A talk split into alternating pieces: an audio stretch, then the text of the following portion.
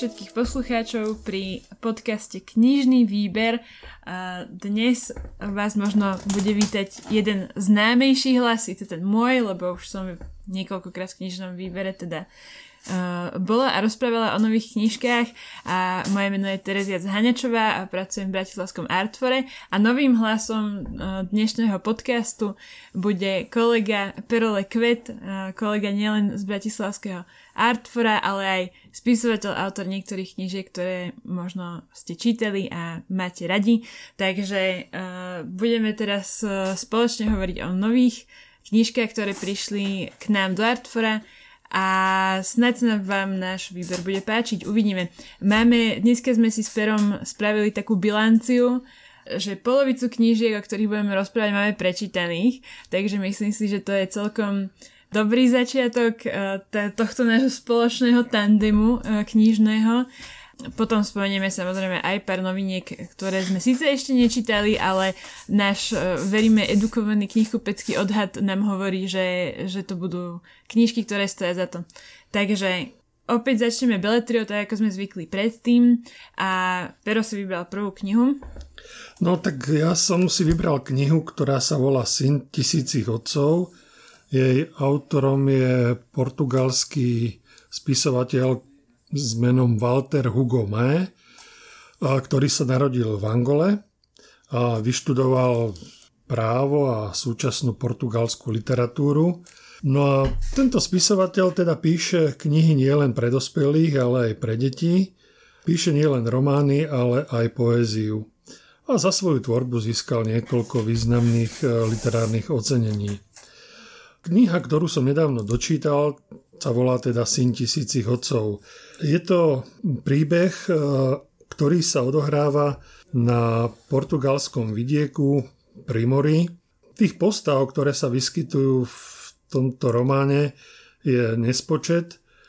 Nedá sa povedať, že by niektorá postava bola hlavná. V podstate je tam niekoľko postav, okolo ktorých sa teda odvíja e, celý ten príbeh. Je to taká mozaika, a tie životné osudy tých jednotlivých postav sa postupne prelínajú a nejakým spôsobom spolu súvisia. Tá kniha, ja by som to nazval, že to je taká uh, rozprávka pre dospelých, ktorá, nesie, uh, ktorá má v sebe také prvky magického realizmu. Tým postavám, ktoré vystupujú v tomto románe, tak tie postavy sú také, mm, svojím spôsobom sa im dejú také zvláštne veci Napríklad je tam postava Liliputánky, ktorá má rovnaké teda túžby a, a potreby, ako majú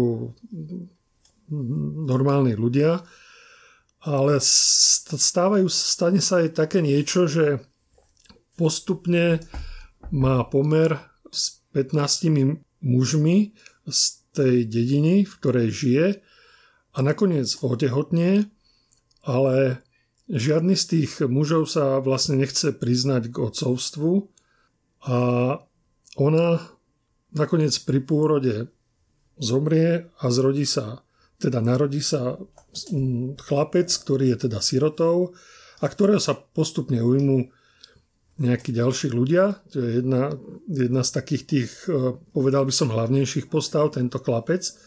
Potom je tam potom je tam taká postava, ktorá, do ktorej ako keby sa premietol uh, sám autor. Uh, je to 40-ročný muž, ktorý nikdy nemal šťastie na vzťahy so ženami a v podstate sa nikdy teda neoženil a ne, nemá, nemá, nemá dieťa a toho nejakým spôsobom začína v tomto veku trápiť a snaží sa snaží sa byť otcom, ale rozmýšľa ako na to, keďže e, nemá žiadnu ženu, s ktorou by to dieťa mohol splodiť. Tak sa snaží hľadať iný spôsob, e, ako, ako si to dieťa nejak e, zadovážiť, ako ho získať. No potom, potom je tam napríklad postava ženy, ktorá jedného dňa z ničoho nič začne rozprávať so silným francúzským prízvukom ktorého sa nejako nevie zbaviť. A tým pádom, že má tento handicap, tak uh, ostatní uh, tí spolubývajúci, tí dedinčania ju vlastne začnú odsudzovať, začnú ju ako keby vytláčať na okraj záujmu a tá žena je z toho veľmi nešťastná, uh, snaží sa zbaviť toho prízvuku, ale nejako sa jej to nedarí, takže postupne prestane rozprávať a a nakoniec začne chradnúť a, a, a vedie to také, až takém, takému, takému chorobnému stavu. No a potom sa tam vyskytujú také, také divné veci sa tam všelijaké dejú, ale treba teda povedať, že, že o čo asi autorovi išlo, tak e, chce poukázať vlastne na to, že akákoľvek e, odchýlka od nejakej normy spôsobuje to, že, že tie, tie postavy sú vytlačené na okraj tej spoločnosti, v ktorej žijú, že, že tí ľudia sa k ním správajú, ako by to boli proste nejaký buď niečím posadnutí, alebo, alebo no, je to také, no, že majú, majú to vlastne ťažké žiť v tejto spoločnosti, hej, že, a to už nehovorím, že tam je treba postava geja. To už, ten, ten už úplne je, to, tam radia tej jeho matke, aby ho vlastne zabila, že to takého, takého syna, že to ani nemôže mať, že to nemôže vychovávať. No takže, ale zas na druhej strane tie postavy, ktoré, ktoré majú tie, tie handicapy a ktoré majú tie problémy, tak nejak ako keby ich to k sebe priťahovalo a snažia sa potom navzájom si pomôcť a nejak prekonať e, všetky tie útrapy toho života. Takže autor ako keby sa snažil s takým, že pozerať na týchto ľudí s takou, s takou ľudskosťou, s takým hlbokým citom a, a snaží sa teda ako by poukázať na to, že aj keď sa človek ocitne v rôznych ťažkých a zložitých životných situáciách, tak eh, že aby sa nevzdával a, a jednoducho, že vždy existuje nejaké riešenie, ako sa s tým vyrovnať. A napadá ti nejaká, neviem, nejaká charakteristika človeka, ktorému by si túto knihu odporučil? No, tak ja by som tú knihu mohol odporučiť ľuďom, ktorí majú radi troška knihy, kde, kde sa dejú e, zvláštne veci.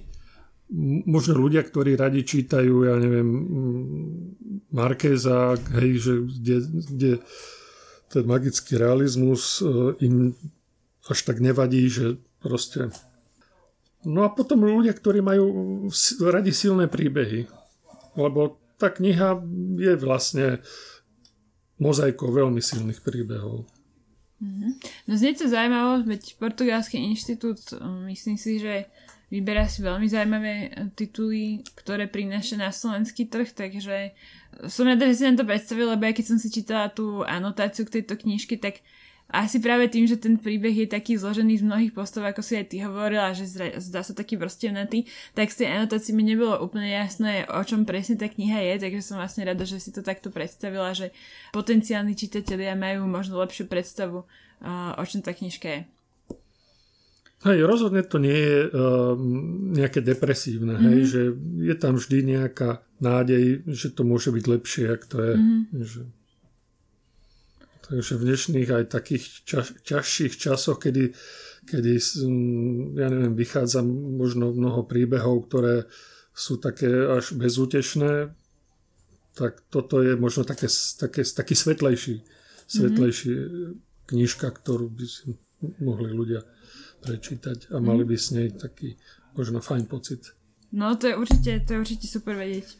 Budeme pokračovať ďalším, uh, ďalším výberom z Beletrie a to je knižka, ktorú sme z hodou okolností čítali obidvaja uh-huh. a uh, je to kniha, ktorá vyšla zhruba pred mesiacom vo vydavateľstve Artforum a je to druhá kniha Lukáša Cabalu, volá sa Jar v Jekaterinburgu Lukáš Sabela vlastne so svojou prvou knižkou sa dostal do desiatky Anasoft Litera.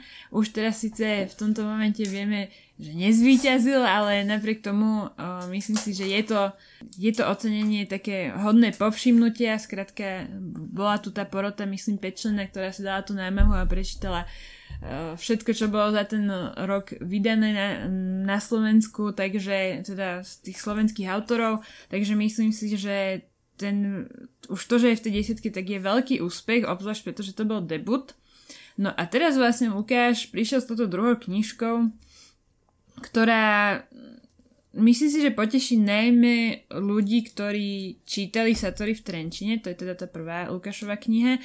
Asi hlavne preto, lebo uh, vlastne nadvezuje, uh, je, je tam tá istá hlavná postava, to je tá postava Vincenta, ktorého možno môžeme povedať, že také Lukášové alter ego. V podstate obidvaja je pre nich také veľmi príznačné, že majú ten rašte pery a že sú spisovatelia. Takže aj e, v tejto knihe vlastne trávime ten príbeh s Vincentom, ale na rozdiel od, toho, od tej prvej knihy v Satori v Trenčine, tak tu sa Eh, ako názov naznačuje, eh, nepohybujeme v tom domovskom prostredí, ktoré Lukáš dôverene pozná v tom Trenčine, čo je vlastne jeho rodné mesto, ale odchádzame s Vincentom do vymysleného ruského mesta Tarakanovsk, ktoré sa nachádza niekde na Sibíri a ideme s ním v podstate na výskumnú stanicu, ktorá sa volá Belý krot.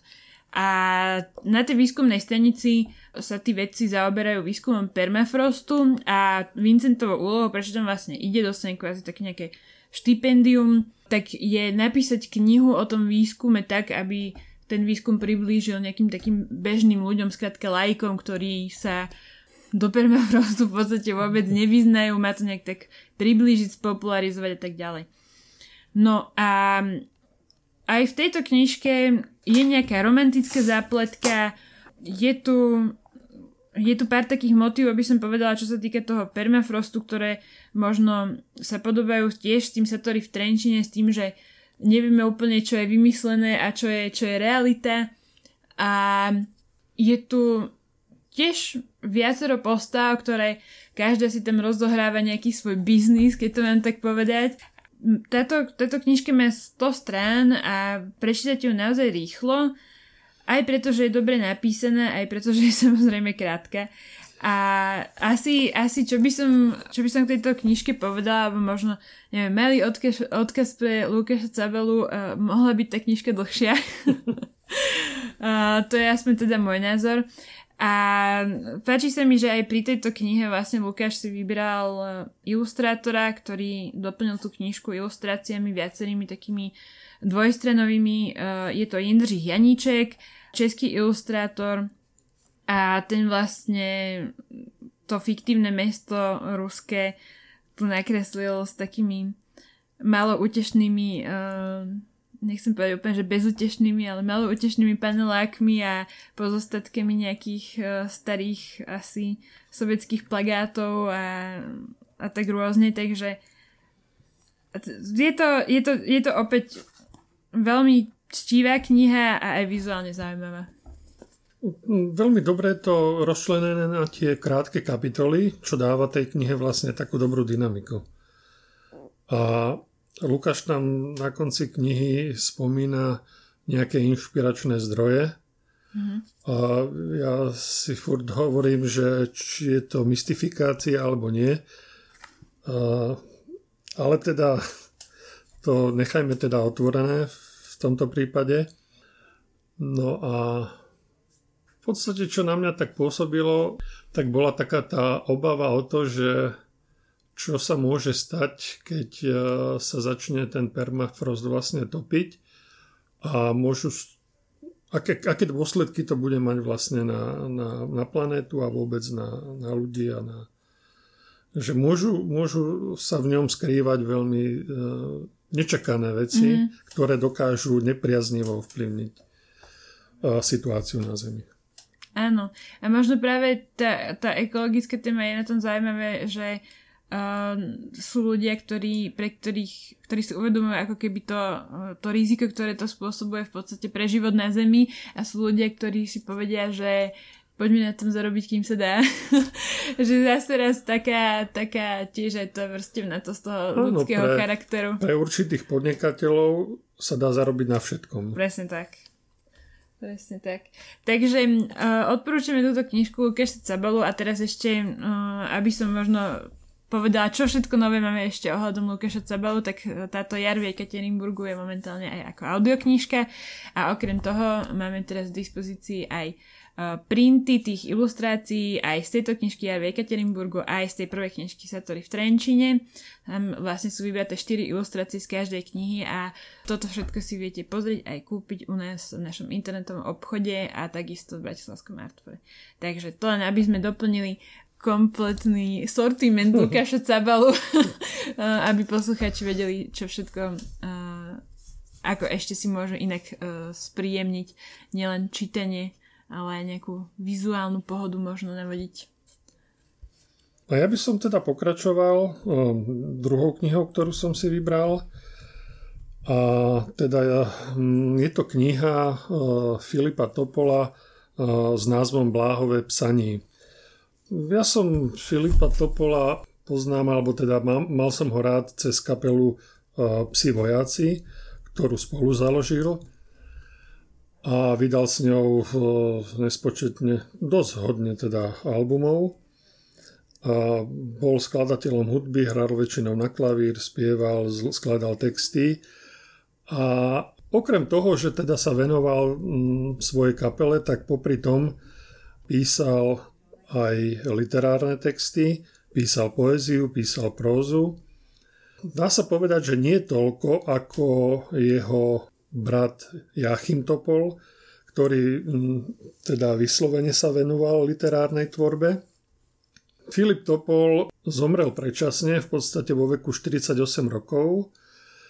Zrejme to je zapričinené jeho, jak by som to nazval, možno divokým životným štýlom, pretože proste Filip bol človek, ktorý teda mal rád alkohol a teda pil hodne. A vlastne aj vo svojich prózach píše autenticky o týchto svojich prebdených a prechlastaných nociach.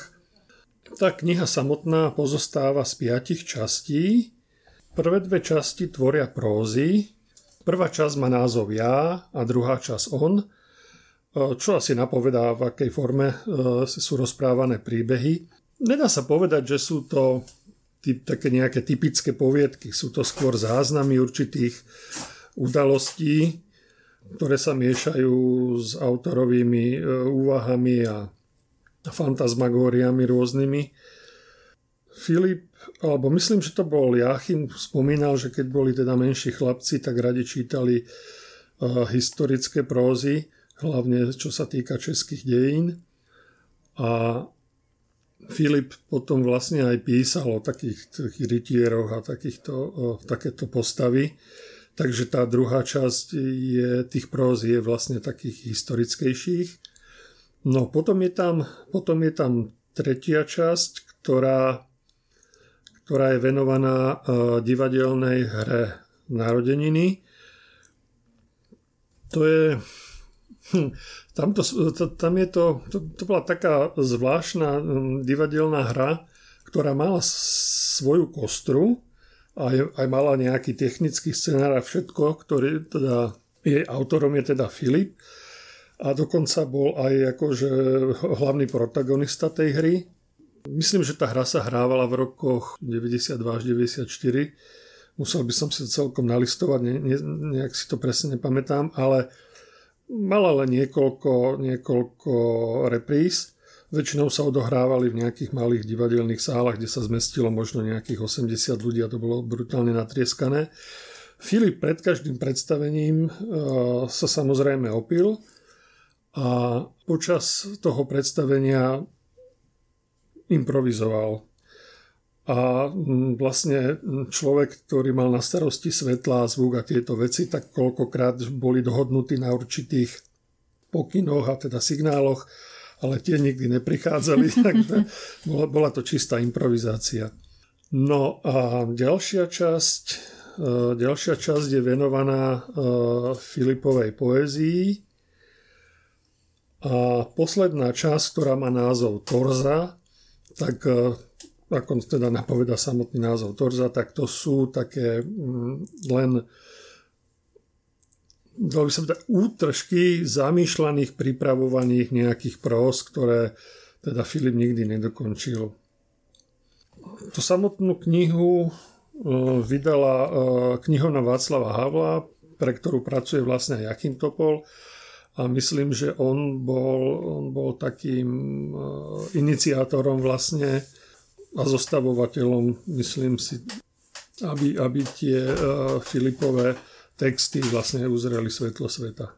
Táto kniha je, e, myslím si, určená predovšetkým fanúšikom Filipa Topola a jeho kapely Psi vojáci, ktorí, ktorí prostredníctvom nej e, dokážu ešte lepšie spoznať, aký bol Filip vlastne človek, lebo v tých svojich textoch je veľmi autentický.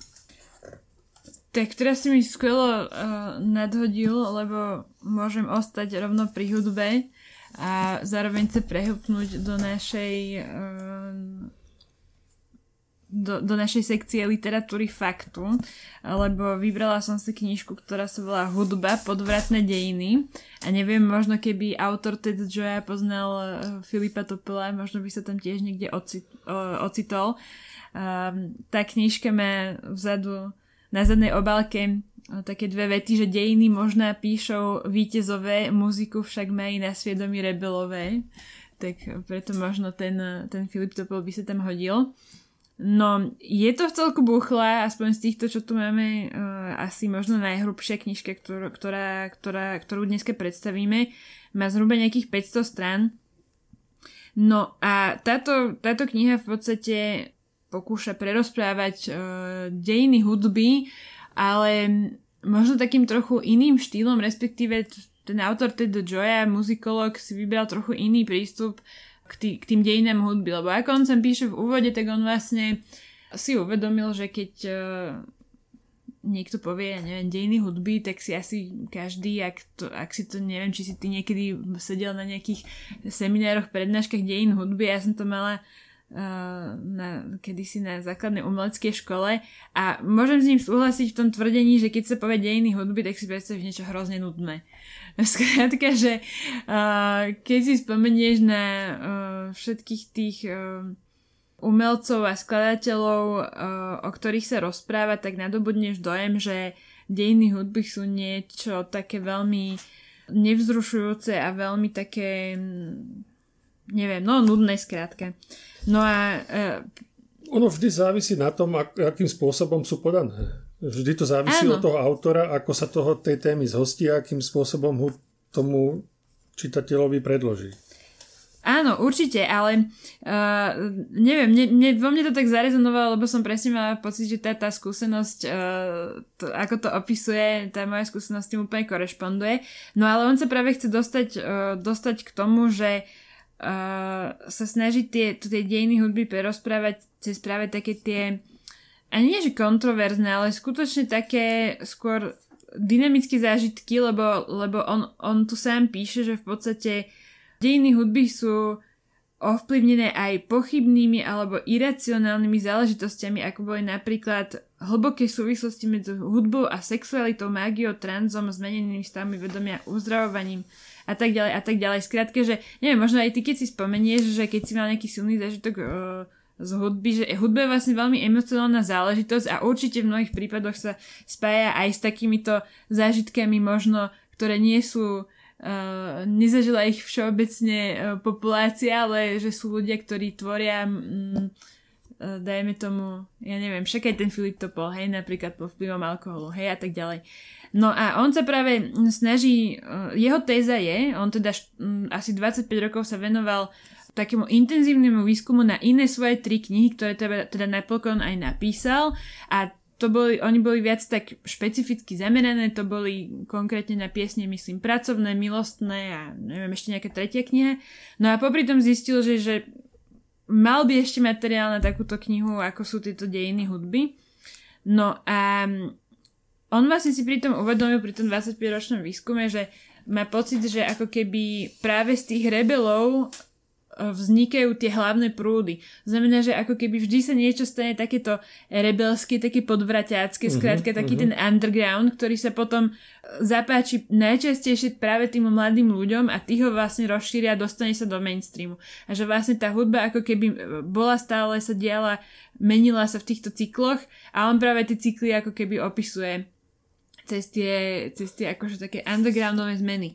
No a skutočne sa tu pokrýva akože neskutočne dlhé obdobie od, e, neviem, úplne prvých ľudí, čo skrátka hudbu vnímali ako uh, klepkanie dvoma predmetmi o seba až po Taylor Swift v poslednej kapitole. Mm-hmm. Takže skutočne uh, myslím si, že je to veľmi rozsiahle a práve tým, že možno, že ten jeho prístup je taký asi sa dá povedať, že neštandardný alebo taký v istom zmysle nezvyčajný, možno invenčný by sa dalo povedať, uh, ak teda vychádzame z tej premisy, že, že tie dejiny hudby väčšinou bývajú tak pomerne monotónne rozprávané, tak myslím si, že to môže byť celku zaujímavé a vzrušujúce čítanie. Je to síce pomerne hrubá kniha, hovorím 500 strán, ale ak, uh, ak niekoho zaujímajú dejiny hudby a chce sa na to pozrieť možno takýmto netradičným spôsobom, tak si myslím, že to je v celku, v celku dobrá voľba. Uh-huh. Tento Spomína si na knihu, ktorá vyšla už tak pred rokmi a momentálne vypredaná zbýva jen hluk. Nie, nie, povedz mi o nej viac. Niečo no, ti to bola jedna, jedna z najlepších kníh, aké boli o hudbe napísané. Uh-huh. No, ja už si neviem teraz vybaviť toho autora, kto ju napísal, ale vyšlo to v tej edícii tých e, kníh, e, ktoré vychádzajú v Argu, myslím, mm-hmm. alebo čo to bolo, Zip? Aha, Zip, áno. áno to je tá čierna edícia hej, s tými obálkami, kde vlastne áno, vychádza Zip. široké spektrum kníh od, mm-hmm. od, na rôzne témy. Tak, tak to mi tak nejak prišlo na mysel, že, že to bola jedna z takých najlepších kníh o hudbe, aké teda v mhm. poslednej mm-hmm. dobe vyšli. Tak dobre, že hovoríš. Uh, ak teda nezaženiete túto vypredanú knihu, tak možno, že táto hudba je alternatívou uh, pre, pre načencov hudby. No, tak ďalšiu knihu, ktorú držím v ruke, napísala známa etnografička Zora Mintálová Zubercová. Tá kniha má názov Ako sme kedysi žili. A podtitul tejto knihy je Obrazový sprievodca životom našich predkov. Pokiaľ vám je ten názov povedomý, tak to preto, lebo Zora Mintálová Zubercová už jednu takúto knihu s týmto názvom napísala – a aký je teda rozdiel medzi tou predošlou a touto súčasnou novou? Kým v tej prvej knihe e, sa autorka viac e, zaoberala, ako by sa dalo povedať, že takou textovou stránkou tých dejín a tým životom našich predkov, tak v tejto druhej knihe sa viacej sústredila na e, obrazový materiál a snažila sa teda predstaviť tú históriu z pohľadu um, dobových, aj zároveň, teda nie len dobových fotografií, ale aj fotografií skanzenov, ktoré, ktoré na Slovensku máme. Ja som sa teda dozvedel v tejto knihe, takom tom úvodnom predslove, že prečo sa vlastne skanzen volá skanzen a to sa musíme vrátiť na koniec 19. storočia, presne do roku 1891, kedy Arthur Hazelius otvoril v Štokholme na návrši nazývanom Skanzen prvé múzeum v prírode na svete. A návštevníci si v ňom poprvý raz s úžasom mož- mohli obzrieť stavby minulých storočí. Vznik múzea pod holým nebom vlastne ukázal, že sa nemusí splniť uh, akási predpoveď vytesaná do kameňa, v tomto múzeu o tom, že raz môže prísť deň, keď ani všetko naše zlato nepostačí na to, aby sme vytvorili obraz z minulých čias. Takže v priestoroch bývalej kráľovskej záhrady sa tak začala tradícia múzeí pod holým nebom. A potom sa neskôr rozšírili teda do strednej aj východnej Európe. A na Slovensku máme mm, takýchto skanzenov niekoľko a nachádzajú sa v Bardiovských kúpeloch, Banskej Štiavnici, v Humennom, Martine, Nitre, Pribiline, vo Svidníku, v Starej Ľubovni, vo Vychylovke a v Zuberci. Keďže ja som sa narodil na Orave, Trstenej a Zuberec je nedaleko odtiaľ, tak ten skanzen v Zuberci som navštívil niekoľkokrát, teda bol to môj prvý zážitok vlastne z návštevy tohto skanzenu. No, tieto múzea vznikali takou dlhoročnou, precíznou e, vedeckou a teda odbornou prácou desiatok pracovníkov, či to už boli etnológovia, historici, architekti, technici, alebo teda e, majstri rôznych remesiel od murárov, tesárov a stolárov a tak ďalej. No a v tejto knihe, teda nedá sa povedať, že by to bola len obrazová publikácia, pretože v tejto knihe je samozrejme aj textová časť. A tá, ale toho textu tam nie je až toľko ako v tej predchádzajúcej. Viac menej tá kniha je rozdelená na e, niekoľko kapitol a každá kapitola má nejaký úvodný vysvetľujúci text a potom sa samozrejme nachádzajú popisky k jednotlivým fotografiám. Tie fotografie, ktoré sú farebné a ktoré vlastne zachytávajú tie jednotlivé skanzeny v tých e, mestách, ktoré som spomínal.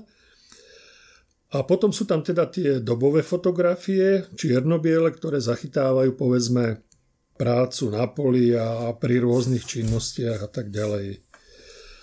No a Vlastne tá kniha je akoby takým lákadlom pre ľudí, ktorí ešte žiadny skanzen nenavštívili alebo navštívili len možno jeden, dva. A prostredníctvom tejto knihy majú vlastne možnosť spoznať e, všetky skanzeny, ktoré sa na Slovensku nachádzajú a vlastne môžu sa tak e, nechať nalákať na, na ich návštevu. Chcel som ešte vlastne spomenúť, že teda tá kniha je rozdelená na niekoľko častí, takže jedna časť sa venuje e, dedinám a mestečkám, e, druhá usadlostiam a rodinným domom, mm, ďalšia časť je venovaná samotnému priestoru domu, čiže izbám, pitvorom a komorám. Potom e, ďalšia časť je venovaná hospodárskym dvorom a stavbám, potom sú tam e, sezónne stavby, polnohospodárske, hospodárske a domáce práce sú predstavené. Ďalej sú tam obecné spoločenské a technické stavby, samozrejme nechybajú ani sakrálne stavby. No a súčasťou, súčasťou tej knihy je aj slovníček, v ktorom sú také e, zvláštne slovička, niektoré z nich som vôbec nepoznal. Tak napríklad taký griflík. Počuli ste už slovo griflík? V živote. Tak ja tak, takisto nie.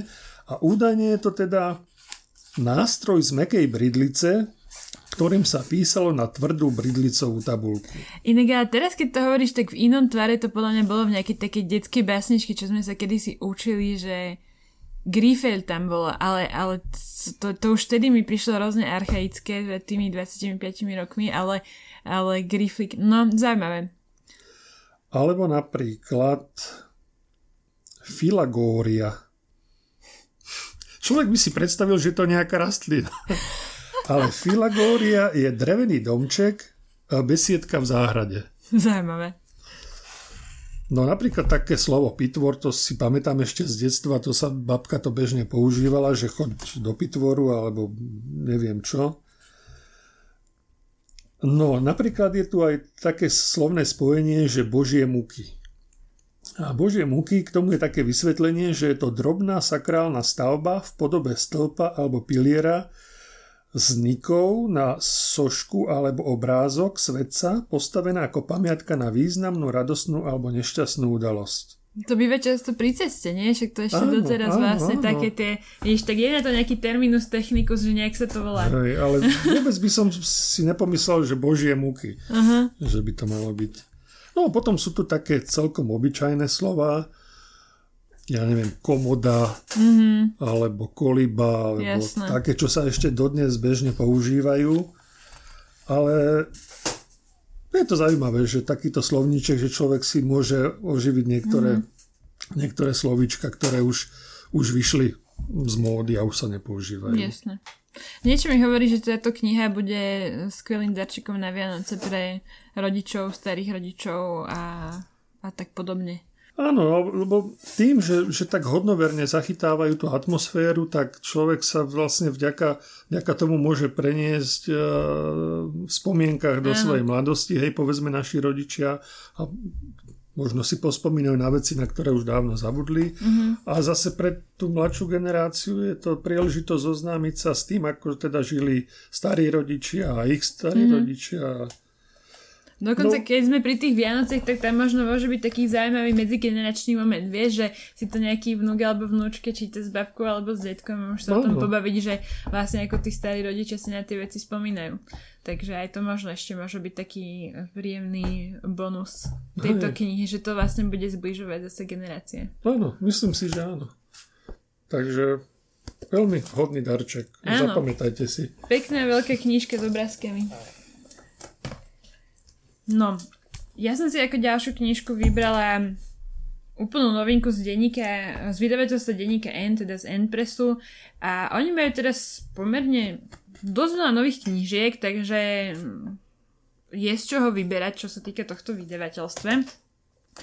Ale ja som si vybrala uh, knihu, ktorá má jednoduchý názov Začíname s podtitulom Nikdy nie je neskoro naučiť sa niečo nové a musím teda povedať, že hlavne ten uh, podtitul ma na tom, na tom zaujal, lebo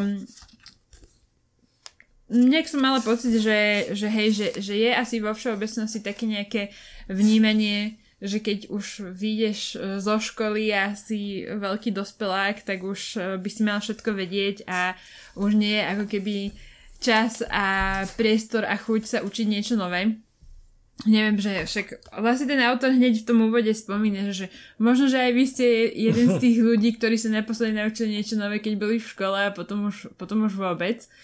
No a táto kniha je v podstate začala takou osobnou motiváciou toho autora, ktorým je Tom Vanderbilt, New Yorkčan, prihlásil dceru na šach. Jeho dcera v skratke prejavila záujem o šach, tak ju tam prihlásil a pritom si nejako uvedomil, ako ju tam sprevádzal, že by bolo možno zaujímavé, keby aj on sa naučil šach a že potom sa budú môcť hrať spolu. No, no a takto vlastne sa snažil No zistil, že vlastne už je to asi celkom dlhý čas, kedy odkedy sa aj on sa naučil niečo nové.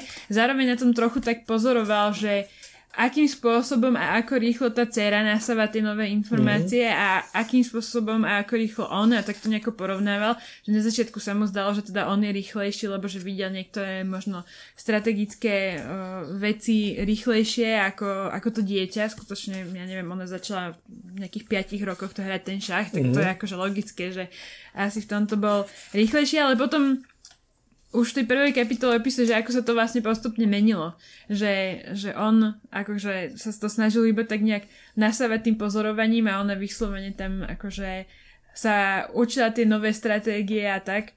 Takže, takže tak niekto porovnáva. No ale toto je v podstate taká nejaká jeho úvodná skúsenosť, ktorá sa predklenula do toho, že on si povedal, že sa naučí 5 vecí, ktoré uh, doslova charakterizuje ako na, dostatočne, uh, dostatočne náročné a zároveň uh, majú nedostatočne uplatnenie na pracovnom trhu. Uh, čiže skrátka učil sa to iba pre radosť, podľa mňa, tým chcel povedať. A učil sa teda šach, spev, surfovanie, kreslenie a žonglovanie. A v tejto knihe, ktorá má, neviem, nejakých 250 strán, popisuje tú svoju skúsenosť a ten proces toho učenia a pre, zároveň sa tam baví aj s niektorými odborníkmi, hovorí, prečo je vlastne dôležité a v akomkoľvek veku sa učiť nové veci a mm, prečo vlastne možno niektorí dospelí majú pocit, že už to nie je nejako ich miesto postaviť sa do tej začiatočníckej role a mm. snažiť sa možno nasávať nejaké nové informácie a Skrátka snaží sa, všeobecne proste sa snaží pozbudiť dospelých ľudí, aby sa učili nové veci. A to je podľa mňa super, lebo ja som si Niekde som si už dávnejšie prečítala, že vlastne keď sa celý život učíš nové veci, že je to veľmi dobrá prevencia uh, proti Alzheimerovi. Áno, áno. Takže to mám vždy tak na pamäti, keď, keď vidím takéto veci, takže myslím si, že je to, že je to skvelé, ak, ak niekto chce sa učiť nové veci, tak že je tu knižka, ktorá, ktorá ho v tom pozbudí. Takže táto sa mi zapáčila, zdala sa mi veľmi optimistické. Mm-hmm. Tiež možno, že tých optimistických knížiek, obzvlášť aj z tej literatúry faktu niekedy uh, nie je dosť asi. Takže, hej, toto sa mi páči. A začala som, začítala som sa, úplne číta sa to skrátka veľmi rýchlo. A tým, že je to veľmi silno popredkávané tými autorovými skúsenostiami, tak uh, skutočne možno až také, až také motivačné, hmm. ale v takom pozitívnom slova zmysle, že myslím si, že sa tam s ním aj zabavíme na tom, ako mu niektoré veci nešli.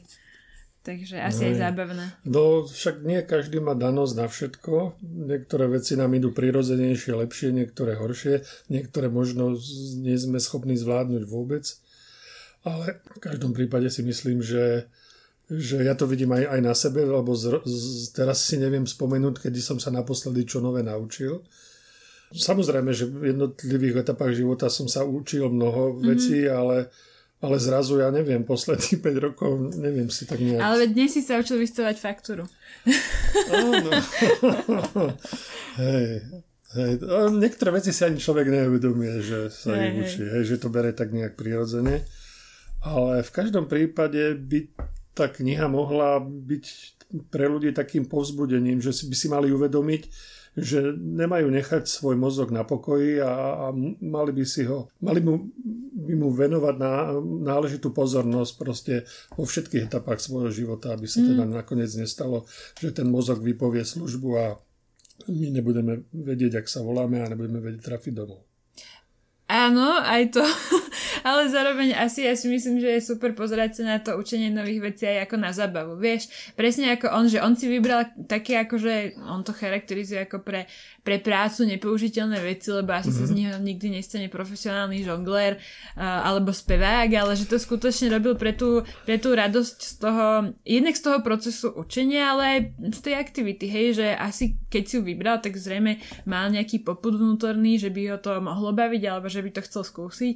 A na to podľa tiež netreba zabudnúť, že to, že nebudeš v niečom majster sveta, alebo že sa tým nebudeš vedieť živiť, uh-huh, a uh-huh. že v tom nebudeš akože až taký strašne dobrý, ešte vôbec není dôvod, prečo by si to nemal robiť, ak ťa to baví. Jasné, samozrejme.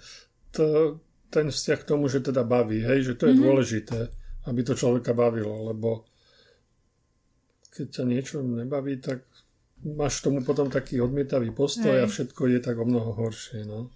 Takže dobre si nachádzať možno veci, ktoré človeka hodne bavia. Áno, tak pozbudzujeme všetkých poslucháčov, aby uh, ak sa chcú učiť nové veci, alebo ak možno sme im teraz dali chrobáka do hlavy, že už dlho sa ničím novým nezaoberali, tak knižke začíname. Toma Vanderbilt je možno tým, čím by mohli začať. Áno, presne tak. Dobrý pol.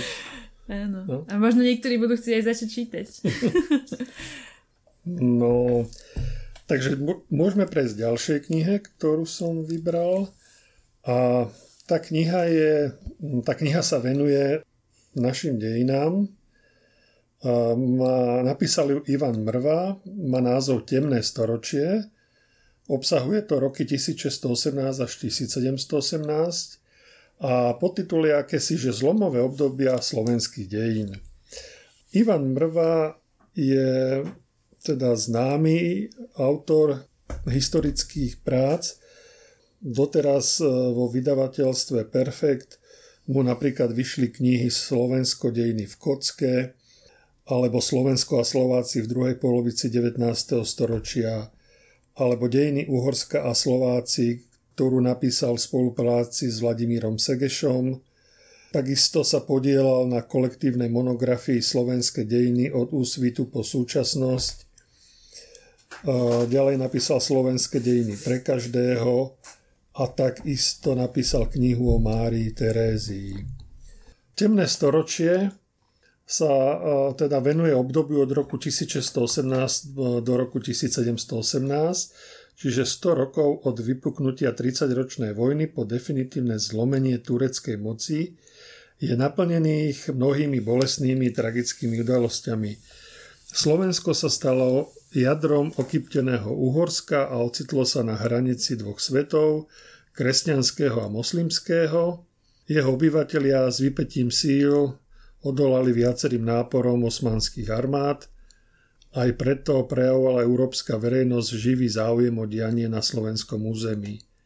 Zároveň sa tu odohrávali nelútostné náboženské zápasy medzi katolickým a protestantským táborom.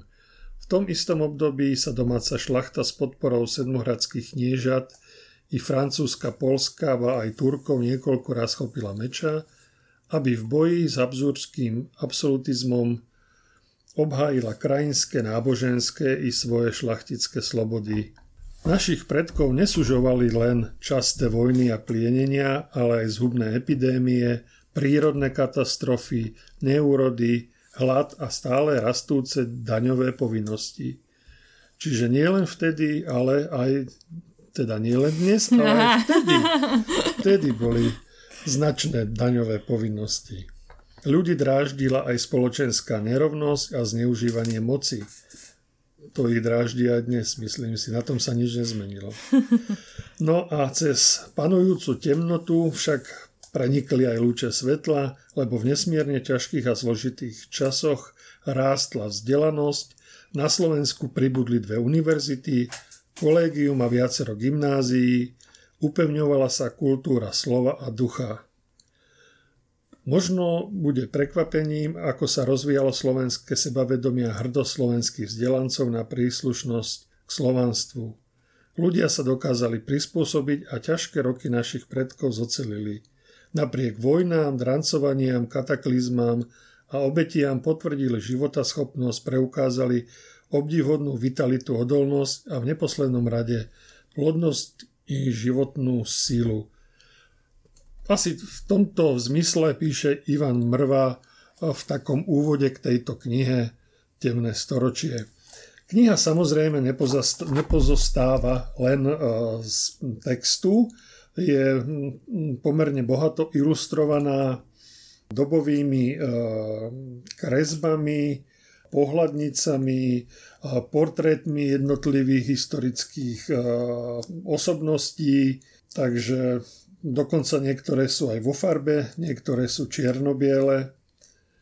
Myslím si, že koho zaujímajú slovenské dejiny a obdobie povedzme aj rokov 1618-1718, tak si príde na svoje, pretože Ivan Mrva je autor, ktorý píše veľmi putavým spôsobom. Mm-hmm teraz vychádza mnoho historických kníh aj čo sa týka slovenských dejín, ale druhá väčšina by som povedala, že sa venujú skôr 20. storočiu, takže je v podstate dosť osviežujúce, že niekto ešte nezabudol, že, sme, že, že, sme, že tu nie sme od roku 1900, ale, ale že máme nejakú históriu, ktorá tu bola predtým. Uh, takže áno, určite je to jedna z tém, ktoré myslím si, že na knižnom trhu sú pokryté menej, takže je to v podstate ak niekoho zaujíma táto téma, tak toto bude určite niečo, po čom by mal siahnuť, keďže tých kníh nie je až tak veľa. Oh. Dobre, tak uh, prebrali sme, myslím si, že v celku dosť knížiek dnes. Uh, poňali sme trošku širšie obdobie, ja neviem, tak mali sme knižky, čo vyšli, dajme tomu za posledný mesiac, odteraz už sa budeme venovať eh, horúcim novinkám, ale na záver ešte posledná novinka, ktorá sa spája aj s našou Artforovou akciou, je to naša kniha mesiaca, ktorá vyšla presne 1. oktobra. Je to nová knižka, myslím si, že u nás celkom známej spisovateľky Nicole Krausovej, a vyšli jej už knihy Dejiny lásky, Veľký dom, Temný priestor lesný. Ozvlášť Dejiny lásky myslím si, že bola veľmi obľúbená, populárna kniha.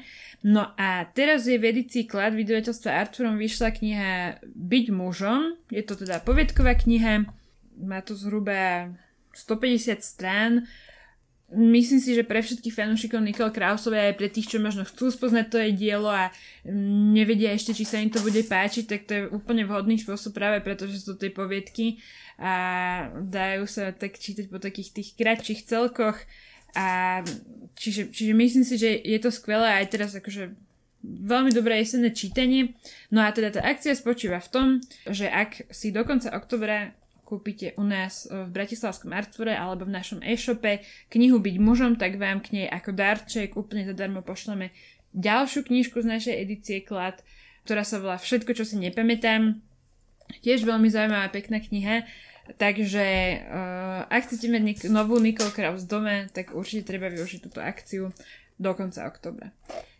Myslím, že na budúce nás čakajú ďalšie pekné novinky, lebo z toho, čo už teraz začína vychádzať, bude toho naozaj dosť. Už ten knižný trh sa ozaj pripravuje na tie Vianoce, čo sú v podstate vrcholom celej knižnej sezóny a myslím si, že budeme musieť teraz už veľmi preberať medzi tými knihami, aby sme povyberali to, čo bude naozaj to najzaujímavejšie do tohto podcastu. A Pozývame vás určite si pozrieť buď našu stránku Artforum.sk, kde nájdete množstvo ďalších pekných kníh, alebo vás pozývame aj na návštevu do knihkupectva, kde vám radi poradíme, čokoľvek budete potrebovať. Takže dobré knižky na Artforum.sk a privítame vás radi aj v knihkupectve. Dobre, Pero, tak o dva týždne opäť sa budeme tešiť aj na našich poslucháčov v našom podcaste. Majte sa zatiaľ pekne a buďte zdraví. Pripájam sa.